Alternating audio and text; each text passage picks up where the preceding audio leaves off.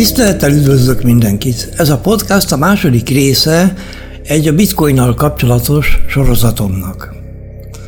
A blockchain, magyarul blokklánc, startja után 9 nappal lebonyolódott az első tranzakció.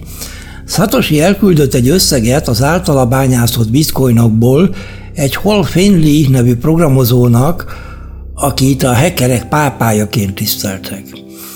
A bányászás szót átvették a bitcoin készítésére, például, mint hogy aranyat bányásztak volna. A bányászás angolul mining egy matematikai kérdés megoldásának felelt meg. Finney egy zseniális programozó volt, az ő segítségét kérte Satoshi néhány nyitott kérdés megoldásához. Csak egy autonóm szisztéma lehet szabad.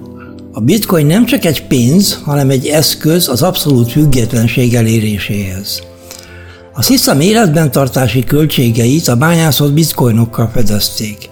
Minden kibányászott bitcoin után bonyolultabb lett a matematikai probléma, amit meg kellett oldani. Akinek sikerült, persze komputerek segítségével, az bitcoinban lett kifizetve. Ha valaki bitcoin küld, az adatbázis az új tranzakció minden részletével kibővül. Miután az egész decentralizáltak lett kitalálva, az összes többi szerveren lévő adatbázis is kibővül. Minden szerveren tehát ugyanannak az adatbázisnak a kópiája van tárolva. Ha egy tranzakció megváltoztatja az adatbázist, az összesnek engedélyezni kell, hogy a tranzakció legitim. Ha valaki bitcoint akar küldeni, akkor az egy tranzakciós csoportban valósul meg, emögött vannak az úgynevezett bitcoin bányászok. Ezek egyesítik a komputer teljesítményüket egy bányász csoportban, és létrehoznak egy új blokkot. A bányászok konkurenciában vannak egymás között a tranzakciós blokk érvényességének a megállapítására. A hálózat készít tehát egy nagyon komplex matematikai feladatot. Ezt kell megoldani, hogy a blokklánc növekedjen egy új blokkal. Rengeteg kombinációt kell kipróbálni. Mondjuk fej vagy írásnál hány kísérletet kell végrehajtani, hogy mondjuk a fej 90-szer egymás után jöjjön. Erre egy emberi élet sem elég, ezért kell rengeteg milliárd próbálkozást megismételni. Ez egy nagyon komplikált probléma, ráadásul a bányászkomputerek üzembertartása rengeteg energiát használ. A blockchain tehát egy regiszter, ahol minden bitcoin tranzakció tárolva van, egészen a legelsőtől kezdve. A blockchain ötlet már a bitcoin előtt is létezett, minden információ az előzővel volt összekötve. Így lehetett például festmények eredetét akár a 16. századig visszakövetni, ami hosszú évtizedek óta többször is gazdát cserélt. Ez is egyfajta blockchain. A bányászati szisztéma nagyon fontos a biztonság tekintetében is. Senki sem investálná azt az óriási mennyiségű áramot, ami a bányászathoz kell, ha nem lehetne biztos benne, hogy az előző láncszem legitim. A bányász nem bízik senkiben, mindent megvizsgál, persze a komputerre teszi ezt, éppen ezért, mert mindenki megvizsgál mindenkit, mert senki sem bízik senkiben, ezért bízhatunk a végeredményben, hiszen ez több ezer komputer által lesz lecsekkolva. Minden láncszemben nő a megoldandó feladat nehézsége. Ezért investálnak a bányászok erre specializált komputerekbe. Érdekes módon a grafikkártyák a legalkalmasabb a feladatok megoldására. A bányásznál sok ezer grafikkártya dolgozik egyszerre. Nem csak a működtetés, hanem a kártyák hűtése és rettenetes mennyiségű áramot fogyaszt. El kell képzelni egy sportcsarnok nagyságú termet, amiben ez a rengeteg grafikkártya együttesen próbálja megoldani az utolsó feladatot, az érte kapott bitcoin reményében. Az ilyen bányászfarmok többsége Kínában van, mert ott olcsó az áram. De egy német fickó például Grönlandon épített egyet, ugyanis ott eleve nagyon hideg van, tehát a hűtésre kevesebb energiát kell használni.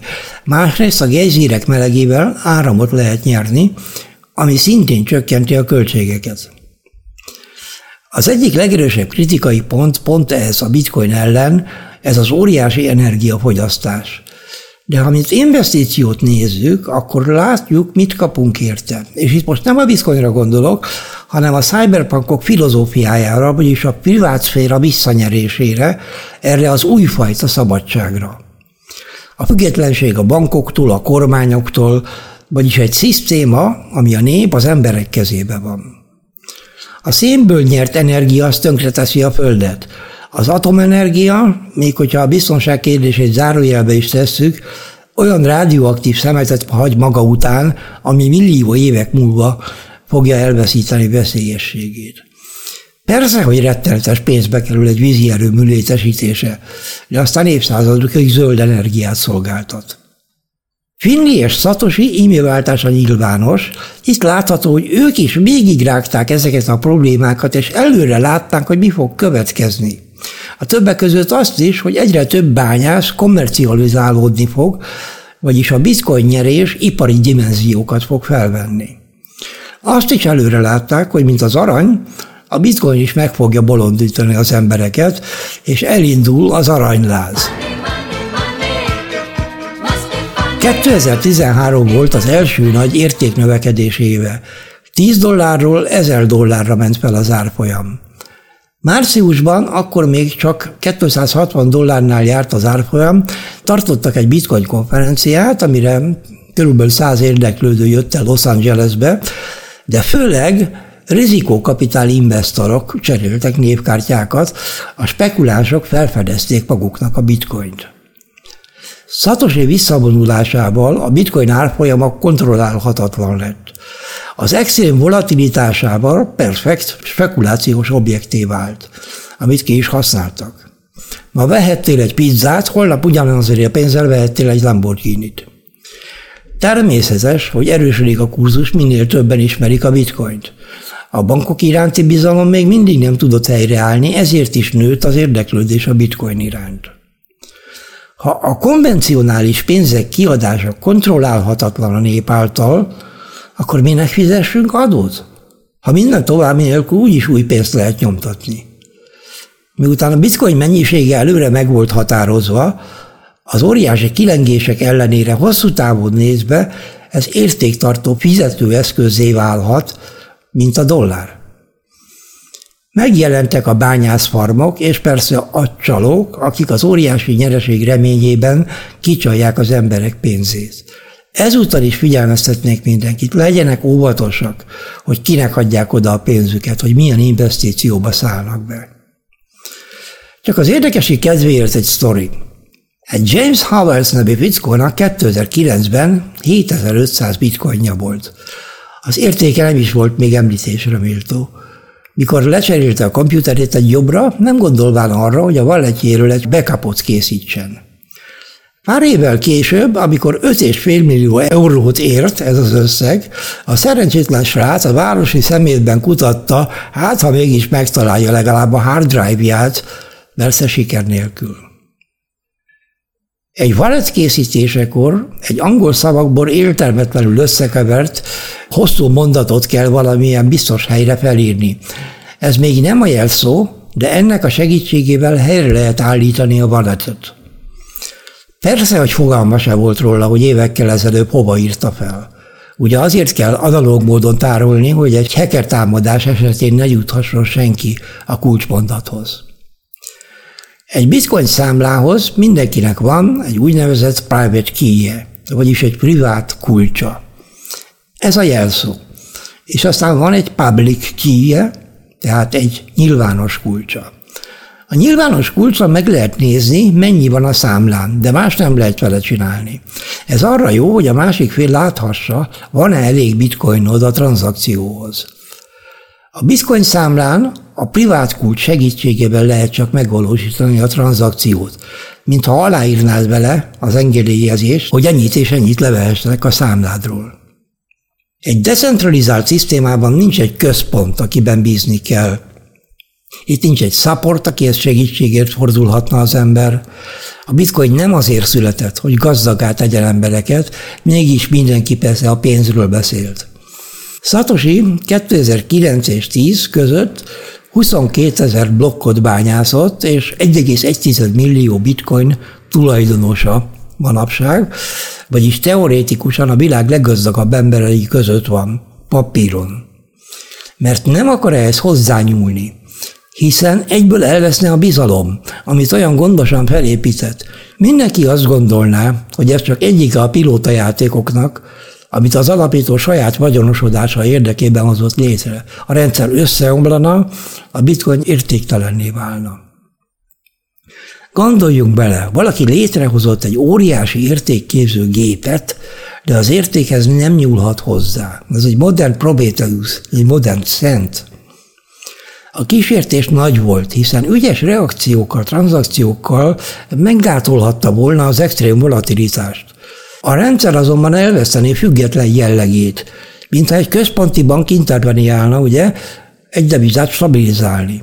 Ráadásul ezzel az identitása is napfényre kerülne. 2016-ban egy Craig Wright nevű ausztrál úriember azt állította, hogy ő Satoshi. Állítását azzal akarta igazolni, hogy olyan blokkokra utalt, melyek egészen a kezdet-kezdetén lettek bányászva. Tartott egy hajtókonferenciát, ahol ezt demonstrálni akarta, csak hogy nem csak újságírók voltak jelen, hanem kriptológusok is, akik azonnal átlátták, hogy a blokkok hamisak. A cyberpunkok és azok, akik ismerték a rendszer mögötti filozófiát, tudták, aki azt állítja, ő Satoshi, az csak egy hazug ember lesz. Pedig nagyon büszkedhetett Satoshi tenyere, amikor az óriási árkilengéseket látta, de ha beavatkozott volna, azzal tönkretette volna életművész. De ahogy már mondtam, mint az aranyláz kihozza az emberek alantas tulajdonságait, hírességnek lenni, csodált embernek lenni, van, aki ezért mindent megtesz. Ezután nem sokkal beindultak az úgynevezett altcoins, vagyis az alternatív coins, melyek alapötlete tulajdonképpen a bitcoin volt, hozzátéve különböző, néha nagyon hasznos funkciókat. Ezért van ma már megszámolhatatlan coin forgalomban. Coin az érmét jelent egyébként, ilyen pénzérmét. A kereslet a digitális pénzek iránt robbanásszerűen nőtt, még bolondabb dimenziókat öltve. Itt folytatom majd a legközelebbi epizódomban. Köszönöm a figyelmet, és hogyha érdekesnek tartják az epizódjainkat, kövessenek bennünket valamelyik podcast szolgáltatónál. A viszonthallásra!